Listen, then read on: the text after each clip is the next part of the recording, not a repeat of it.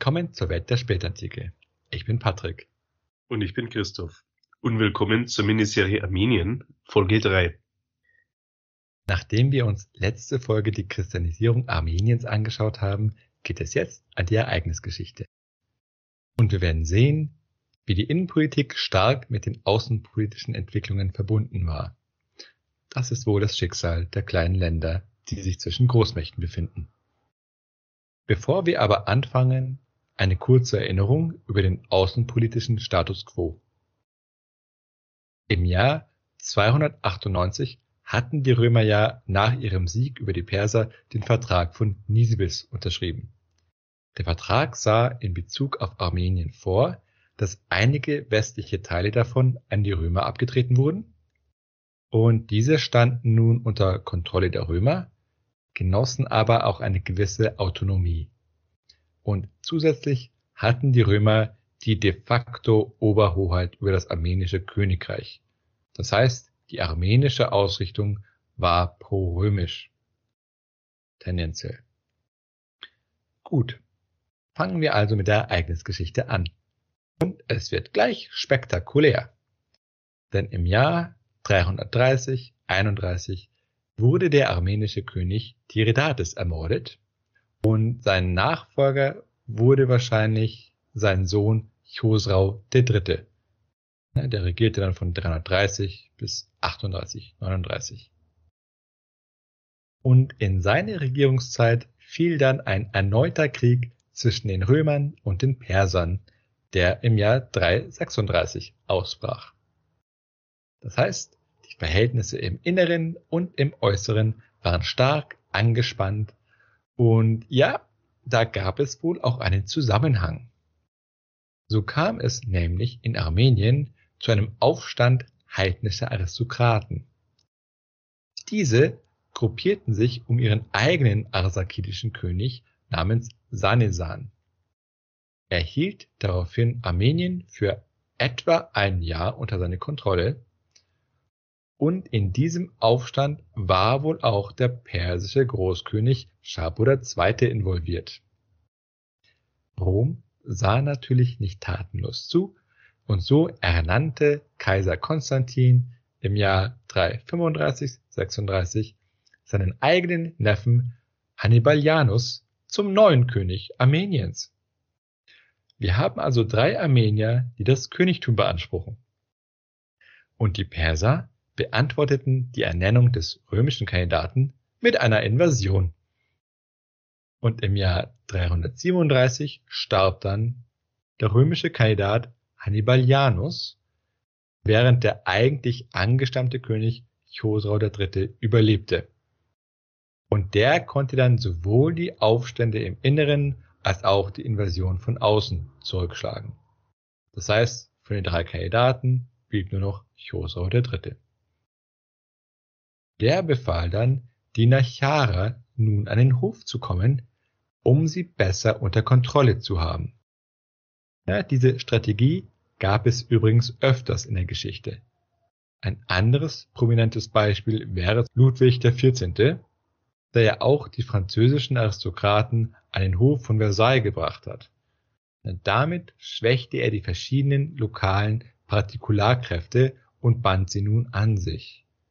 Das war Teil seiner Strategie einer stärkeren Zentralisierung und damit einer Stärkung des Königtums. Ähm, warum machen, warum lassen die Fürsten das mit sich machen? Naja, wenn du die Leute, du, du befiehlst sie natürlich nicht so immer an den Thron, sondern du lädst sie ein und jeder Fürst denkt sich natürlich, es ist praktisch, in der Nähe des Königs zu sein. Ja, weil so kannst du ja auch Einfluss auf die Zentrale ausüben und was dann Könige auch gern machen, oh, hier hast du diesen schönen Titel oder diesen schönen Titel. Und weil man natürlich eitel ist, geht man natürlich hin. Und gleichzeitig weiß man auch immer, wie schlecht es ankommt, wenn man nicht kommt. Das heißt, man hat so ein bisschen äh, ja, Zuckerbrot und Peitsche sozusagen. Okay. Der Sparapet, also der oberste militärische Kommandant Armeniens, unter der Familie der Mamukinian blieb Chosrau treu. Die Römer hatten ihren eigenen Kandidaten jetzt verloren. Also haben sie ihre Strategie geändert und Chosrau den Dritten jetzt unterstützt. Sie haben ja gesehen, ah, er kämpft gegen die Perser, er ist recht erfolgreich, ah ja, dann unterstützen wir ihn wieder. Die Römer sandten also ein eigenes Heer nach Armenien, um Chosrau III. in seinem Krieg gegen den Fürsten von Arzanene zu unterstützen. Das war ein Fürst, der ursprünglich aus einer römischen Region stammte, aber mit der Unterstützung von dem Perserkönig kämpfte. Das heißt, die Perser ließen nicht locker. Ja, sie haben zu ihren eigenen Kandidaten nicht durchgebracht, unterstützten aber trotzdem einige Nachara. Das ist also wieder ein Beispiel für die spätantike Geopolitik dieser beiden Großmächte. Genau. Dass man versucht, äh, eigene Kandidaten durchzusetzen oder diese äh, Zwischenmächte zu schwächen, um dem jeweils anderen äh, und die strategische Lage des, der jeweils anderen Großmacht ebenfalls zu schwächen. Die anderen armenischen Fürstentümer, die sich unter römischer Kontrolle befanden, unterstützten hingegen Chosrau gegen die Perser. Und dann im Jahr 338 kam dann der römische Kaiser Konstantius II. persönlich nach Arzanene, um gegen die Perser zu kämpfen. Und der Anlass dafür war, dass jetzt Chosrau III. gestorben war. Was Konstantius jetzt machte, er gab den armenischen Aufständischen, die vorher gegen Chosrau gekämpft hatten, eine Amnestie und er beriet sich mit dem armenischen Katholikos und bestimmte dann mit ihm Tiran oder auch Tigranes zum neuen König Armeniens. Und der herrschte dann von 338 bis wahrscheinlich 350. Okay, die Römer kämpfen jetzt also gegen die Perser und die Sache mit den Aufständischen war jetzt auch geklärt. Was konnte jetzt noch schiefgehen? Schauen wir uns also die Innenpolitik an und fangen mit der Kirchenpolitik an. An dieser Stelle ist ein kleiner Überblick über die kirchlichen Entwicklungen angebracht. Wir schauen uns dabei wieder mal die Gruppe der Homöer und der Nizäner an, beziehungsweise Katholiken. Also in den vorherigen Serien bin ich ja immer wieder auf diese Unterscheidung eingegangen. Und ja, auch hier wird sie wieder wichtig. Für ältere Zuschauer gibt es also eine kleine Wiederholung mit einigen weiteren Mosaikstückchen. Im Jahr 325 wurde von Kaiser Konstantin dem Großen ein ökumenisches Konzil in Nicäa einberufen. Also eine Versammlung der Bischöfe, die die gesamte Christenheit repräsentieren sollten. Im Zentrum des Konzils stand die Streitfrage, wie genau man die göttliche Dreifaltigkeit und dabei vor allem das Verhältnis von Gott Vater und Gott Sohn sich vorstellen soll. Und in Nicäa wurde die Formel geprägt, dass sie wesenseins waren oder auf Griechisch Homoousios. Gott Sohn war nach dieser Position vom Vater gezeugt, aber nicht geschaffen. Das ist wichtig, denn damit war er kein Geschöpf, sondern gleich ewig mit dem Vater und also auch gleich göttlich. Mit dieser Formel hatte man sich gegen den Presbyter Arius gewandt, der gelehrt hatte, dass der Sohn nur ein Geschöpf des Vaters ist. Ja, das Beste und das Höchste und das Erste aller Geschöpfe, aber nur ein Geschöpf. Arius und seine Lehren wurden also verurteilt und das Konzil wollte damit die Streitfrage endgültig lösen. Doch wie es immer so ist, verschwinden die Leute nicht, wenn man sie verurteilt hat, sondern streiten einfach weiter für ihre Position. Der Streit ging also weiter und man versuchte dem mit weiteren Konzilien Herr zu werden. Letztendlich ist im Osten des Römischen Reiches, der von Konstantius II. regiert wurde, eine Position zur offiziellen Politik geworden, die man homöisch nennt.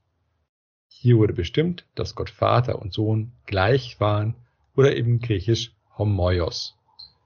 Und dieses Wort homoios beschreibt das Prinzip gleich im Sinne von gleichartig oder ähnlich, während homos eher so was heißt wie identisch. in welcher Hinsicht Vater und Sohn jetzt gleich war, wurde bei den Homören nicht ausgeführt. Ja, man hat hier absichtlich extra vage formuliert, damit sich jeder in der Position wiederfinden kann. Die Königin aller schlechten Kompromisse. Lassen wir einfach alle Streitfragen außen vor und geben uns die Hand. Na nee, gut, was hätte man denn sonst tun sollen? Ja, die Alternative ist nur, du urteilst sie ein und äh, unterstützt die anderen. Also das, was eigentlich jede Seite für sich verlangt. Aber ja, das Problem war, dieses, diese Kompromissformel von dem Homoios hat jetzt die Leute, die für das Homoousios gestritten haben, nicht überzeugt. Und diese Gruppe nennt man die Nizäner, benannt nach diesem Konzil in Nicäa. Und Konstantius II. aber unterstützte, wie gesagt, die Sache der Homöer. Im Westen des Reiches unterstützte sein Bruder aber die Nizäner. Das hat auch durchaus zu Spannungen geführt. So, in den vorherigen Serien war es ja immer so, dass ja zum Beispiel die Goten Homöer waren oder auch die Vandalen, während dann die Römer immer die Nizäner waren. Aber nochmal zur Erinnerung, da haben wir uns ja im fünften Jahrhundert befunden. Jetzt sind wir noch im vierten Jahrhundert, das heißt, bei den Römern hatten sich die Nizäner noch nicht durchgesetzt, sondern gerade im Osten gab es ebenfalls die Homöer. Ja, damit die Leute nicht verwirrt waren, weil wir das in den anderen Serien anders gesagt hatten. Also immer auf das Jahrhundert achten. Aber okay, wieso erzähle ich das Ganze? Oder anders gesagt, wie sah es denn in Armenien aus? Die armenischen Katholikoi, also die, die Spitzen der armenischen Kirche und auch die sonstigen Kleriker waren Nizäner. Und auf dem Konzil von Nicäa waren sogar armenische Bischöfe vertreten. Der armenische König Tiran aber und seine Nachfolger haben sich politisch an Konstantius II. orientiert. Konstantius II. hatte ja immerhin Tiran auf den Thron gebracht und kämpfte gegen die Perser. Und dementsprechend hatte sich der König auch in der Kirchenpolitik an Konstantius II. angelehnt. Und die war, wie gesagt, homöisch. Und das führte naturgemäß zu Spannungen zwischen dem armenischen König und seinem Klerus. Der König und der armenische Katholikos entfremdeten sich also voneinander. Also so viel zum Thema, mit der Kirche könne der König seinen Einfluss im Königreich ausweiten.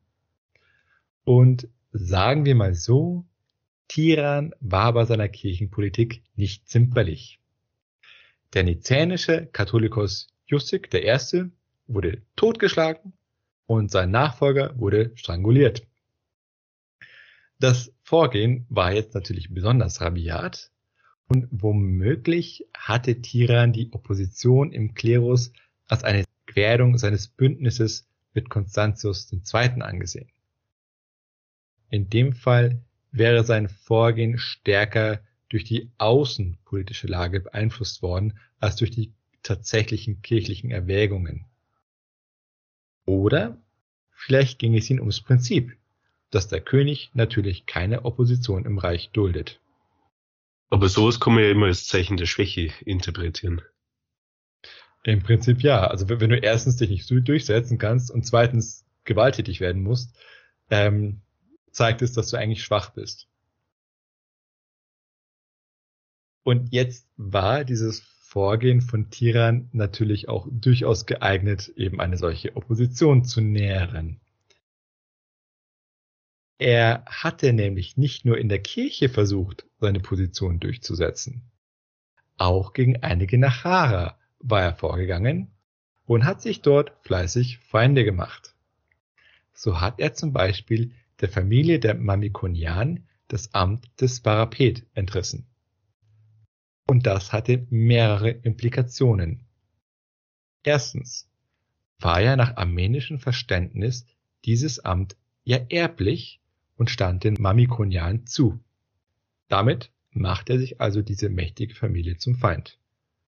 Zweitens, Die Mamikonianen waren bisher eine der wichtigsten Stützen der armenischen Könige gewesen. Und drittens muss man bedenken, dass das Vorgehen des Tiran wahrscheinlich auch bei anderen Nachara jetzt Misstrauen geweckt hat. Denn wenn der König anfängt, angestammte Ämter den entsprechenden Familien wegzunehmen, begeht er damit in ihren Augen erstens ein Unrecht und zweitens, wenn er die Rechte der Nachara nicht respektiert, könnte es jetzt auch jeden anderen treffen. Und das schafft natürlich keine guten innenpolitischen Verhältnisse. Ja, wieso hat er das dann gemacht?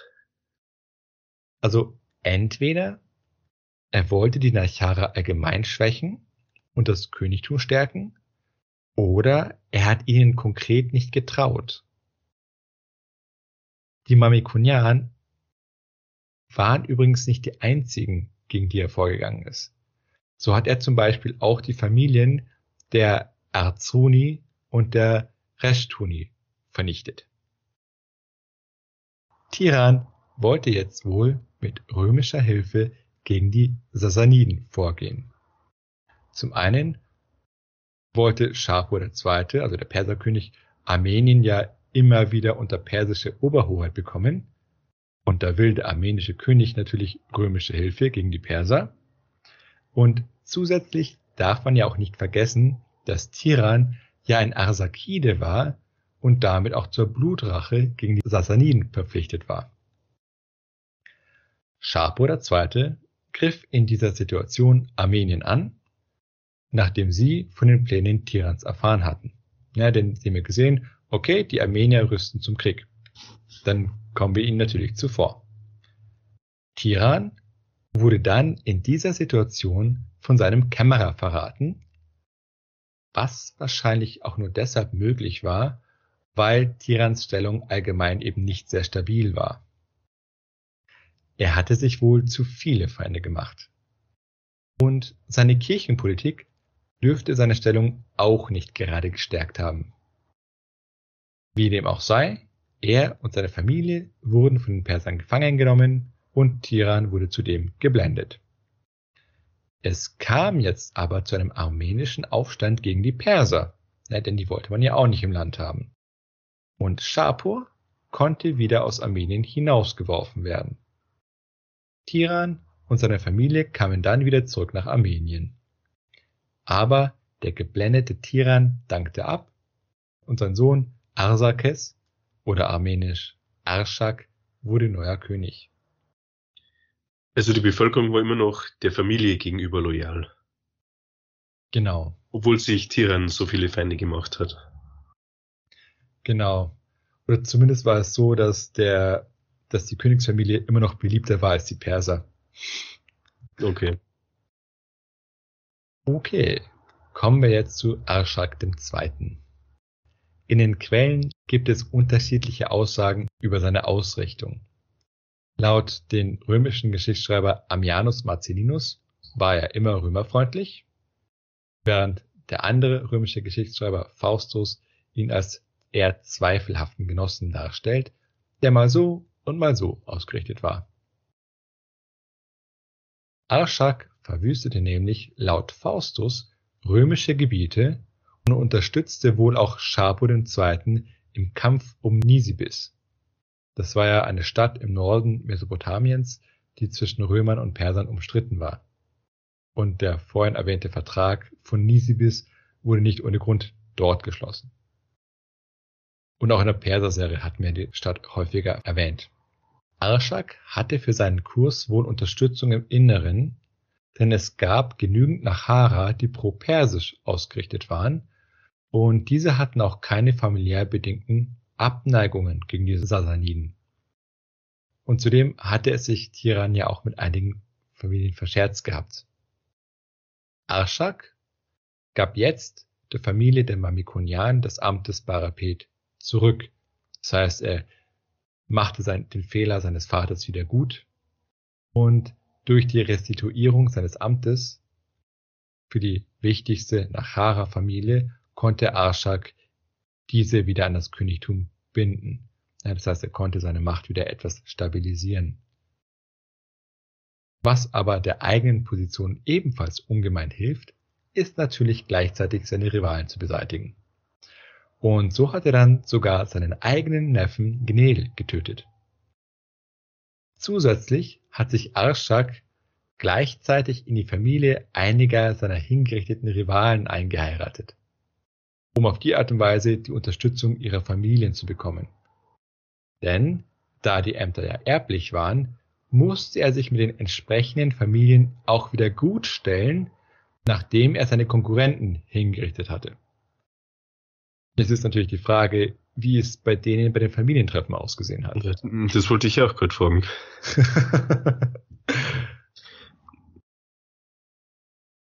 Und bei der Gelegenheit, wo er gerade mit den verschiedenen Achara beschäftigt war, brachte er auch den Besitz einiger Aristokraten an sich. Aber ich dachte, in der armenischen Gesellschaft ist es so, dass der Besitz immer der ganzen Familie gehört und nicht den einzelnen Gegnern. Richtig. Das heißt, wenn der König also an den Besitz herankommen wollte, dann setzte das voraus, dass er die gesamte Familie auslöschen muss. Und so erging es dann auch einigen Familien.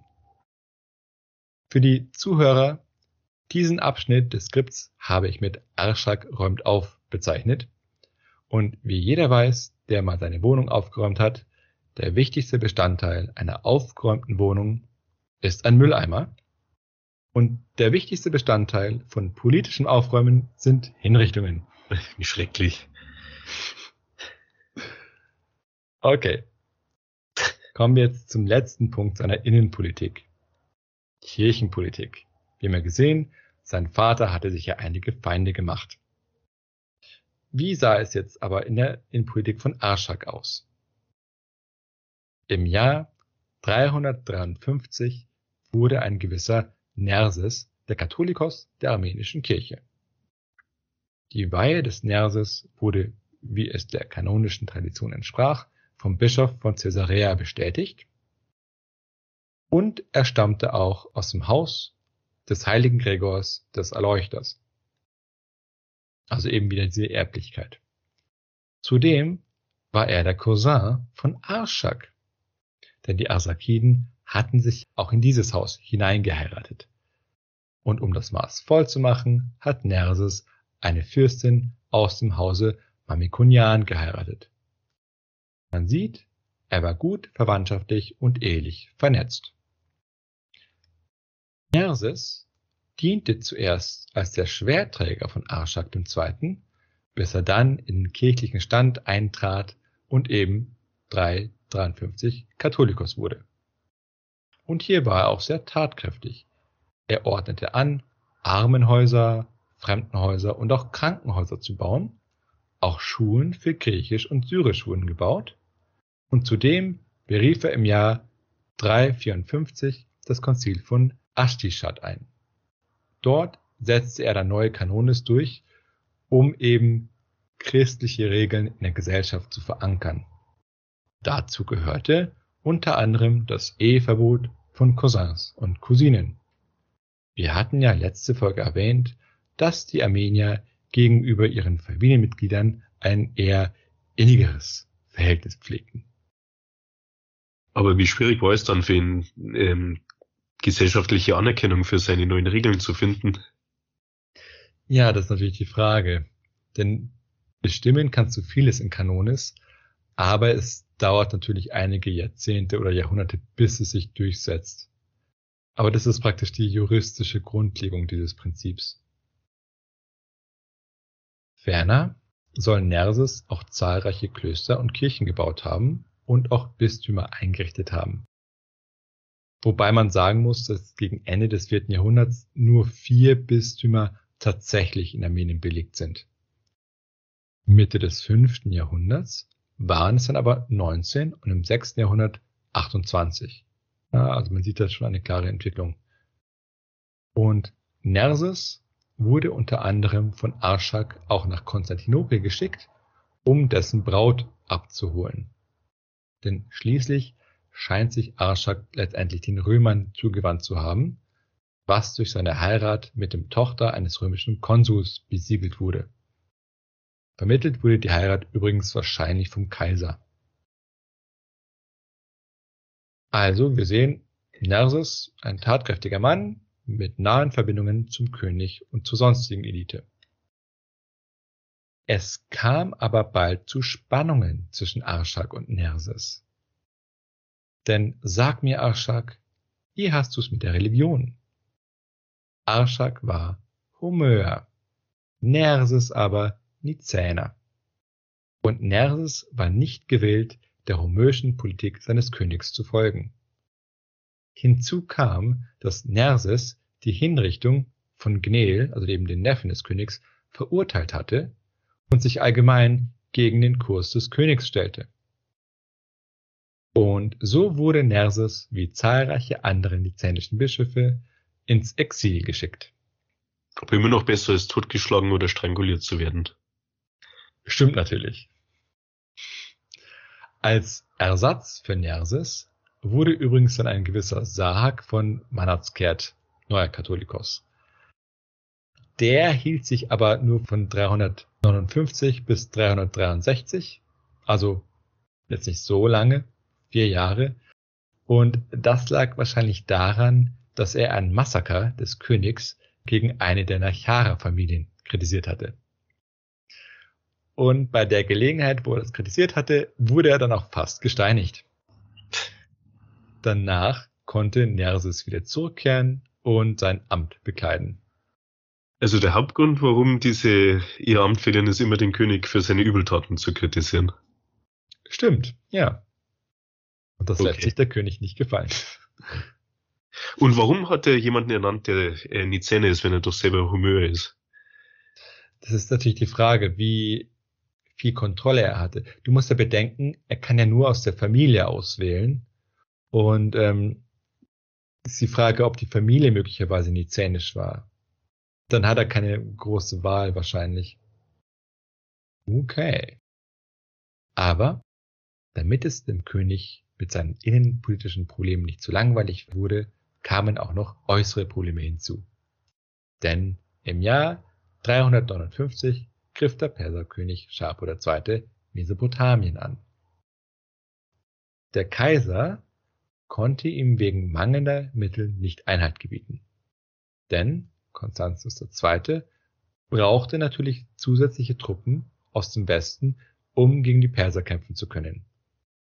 Diese Truppen hat er aber nicht bekommen, weil im Westen sein Cäsar Julian die Truppen behalten wollte, um die Westgrenze zu schützen. Denn die war ja auch ständig bedroht. Gleichzeitig hatte sich sein Cäsar Julian zum Augustus erheben lassen. Das heißt, vorher war er Unterkaiser und jetzt hat er sich für gleichrangig erklärt.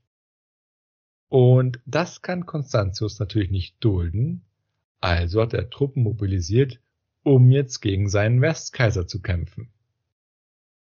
Als er dann eines plötzlichen, natürlichen Todes starb. Und so übernahm der neue Augustus Julian die Alleinherrschaft. Und der hatte jetzt natürlich eine Rechnung mit Schapo II. zu begleichen. Es kam also zu dem berühmten Perserfeldzug Julians und auch Armenien spielte dabei eine wichtige Rolle.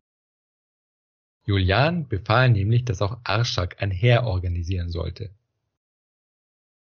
Und so zog Julian selbst in die Schlacht, die dann aber in ein Desaster endete. Denn er musste letztendlich mit seinem Heer sich zurückziehen und die Perser haben bei dieser Gelegenheit natürlich immer wieder nachgetreten, um die Verluste der Römer in die Höhe zu treiben. Ja, denn man will ja dafür sorgen, dass die Römer das nicht noch einmal probieren. Und bei einem dieser persischen Angriffe wurde dann der Kaiser Julian selbst getötet. Du kannst dir vorstellen, dass das die ohnehin schon eher ungünstige Position der Römer bei den Friedensverhandlungen auch nicht gerade gestärkt hat. Und auch für Armenien sollte das nichts Gutes bedeuten. Denn Jovian wurde jetzt von den römischen Truppen zum neuen Kaiser ausgerufen Und die Römer mussten jetzt den Persern Gebiete in Armenien mit zahlreichen Festungen abtreten. Auch mussten die Römer erklären, dass sie in Zukunft Armenien im Falle eines Krieges nicht zu Hilfe eilen werden. Und das sollte natürlich sehr relevant werden. Das Ziel Schapurs II. war offensichtlich, Armenien endlich wieder unter persische Oberhoheit zu bringen. Die Römer dominierten ja Armenien seit der Zeit Diokletians und dem Frieden von 298 und Schapur II. tastete sich dabei langsam vor, um die persische Oberhoheit wieder zu erlangen. Es gab wohl kleinere Militäroperationen und auch politische Vorstöße in Form von Diplomatie und Bestechung einiger Nachara. Und dann kam es schließlich zum großen Angriff Schapurs II. auf Armenien. In diesem Zusammenhang fielen Vahan Mamikonian und sein Schwager Meruzan Astruni mit einigen anderen Nachara von Arshak ab. Die Mamikonian-Familie kontrollierte ja, wie gesagt, das Amt des Sparapet, also das oberste militärische Amt. Es ist also nicht irgendeine Familie. Wobei zum Glück des Königs zwar die Familie abfiel, aber noch nicht das Parapet selbst. Immerhin. Der Merozan Arzruni wiederum, den ich hier gerade erwähnt hatte, der war das Haupt des Hauses von Sophene, das eigentlich von Rom kontrolliert wurde. Ja, das gehörte zu den westlichen Gebieten Armeniens. Diese abgefallenen Nachara fielen zudem vom Christentum ab, konvertierten zum Zoroastrismus und schlossen sich jetzt offiziell Schapur II. an. Der Sparapet konnte das Königsland Ayrarat gegen die persischen Heere und die abgefallenen Nachara verteidigen. Aber trotzdem fielen immer mehr Nachara vom König ab. Und in dieser verzweifelten Lage erklärte sich Arshak im Jahr 387 bereit, nach Persien zu gehen, um einen Frieden auszuhandeln. Dabei garantierten die Perser für seine Sicherheit. Und als Arshak dann am vereinbarten Ort ankam, wurde er verhaftet. Kommst wenigstens irgendeinen Verwandt? Wahrscheinlich nicht. Denn, es, denn die, die, denn was da mit ihm passiert ist, er wurde natürlich geblendet und in die Festung des Vergessens geworfen. Eine Alternative wäre auch das Gefängnis des Vergessens. Wenn das nicht ein cooler Name ist. Ja, das hat Aschek sicher getröstet. Bestimmt. Äh, wo, weißt du, woher der Name kommt? Es war anscheinend verboten, dass die Namen der Insassen ausgesprochen werden. Das heißt, alle Gefangenen dort verfielen automatisch der Damnatio Memoriae. Und in diesem Gefängnis hat sich Arshak dann selbst umgebracht. Sein General, der mit ihm gefangen wurde, wurde hingerichtet. Und gemäß der epischen Geschichte des Phrastos Butzand wurde er bei lebendigem Leibe gehäutet. Ich glaube, diese Todesart hatten wir bisher noch nicht, oder? Vielleicht sollten wir mal eine Liste machen. Schapur zerstörte daraufhin zahlreiche armenische Städte und verschleppte die dortige Bevölkerung. Diese Praxis der Verschleppungen haben wir ja schon bei der Perserserie kennengelernt. Der Krieg in Armenien wurde damit aber immer noch nicht beendet, sondern ging nur in eine neue Runde. Okay. Das ist aber jetzt trotzdem ein guter Zeitpunkt, mal ein Fazit zu ziehen. Denn wir haben ja gesehen, es ist sehr turbulent zugegangen. Und es gab ständig Kämpfe zwischen den Königen und den Nachara. Die Könige versuchten dabei, ihre eigene Macht auf Kosten der Nachara auszudehnen. Dabei, wenn man seine eigene Macht ausdehnen will, kann man ja prinzipiell folgende Strategien einsetzen. Man baut eine Ämterstruktur auf, an die man dann Macht delegiert und Ämter an loyale Untergebene vergibt. Zweitens, man kann natürlich auch die Machtgrundlage seiner Konkurrenten zerstören oder seine Gegner physisch vernichten. Jetzt war es aber so, dass die armenische Tradition diese ersten beiden Strategien zunichte gemacht hat. Denn man konnte zwar einzelne Nachara zwar hinrichten oder sonst wie bestrafen, aber wie gesagt, der Besitz blieb bei der Familie. Etwaige Pläne, die Kirche stärker für das Königtum einzubinden, falls es diese Pläne denn gab, gingen auch nicht auf. Denn der König befand sich auch im ständigen Konflikt mit der Kirche, weil er eine andere theologische Linie verfolgte und offensichtlich hatte er nicht die Macht, seine eigene Position ohne weiteres durchzusetzen. Dass die armenische Tradition in Bezug auf Ämtererblichkeit sich dann auch auf die armenische Kirche ausstreckte, machte die Sache auch nicht einfacher für den König. Blieb also eigentlich nur das Instrument der physischen Vernichtung seiner Gegner.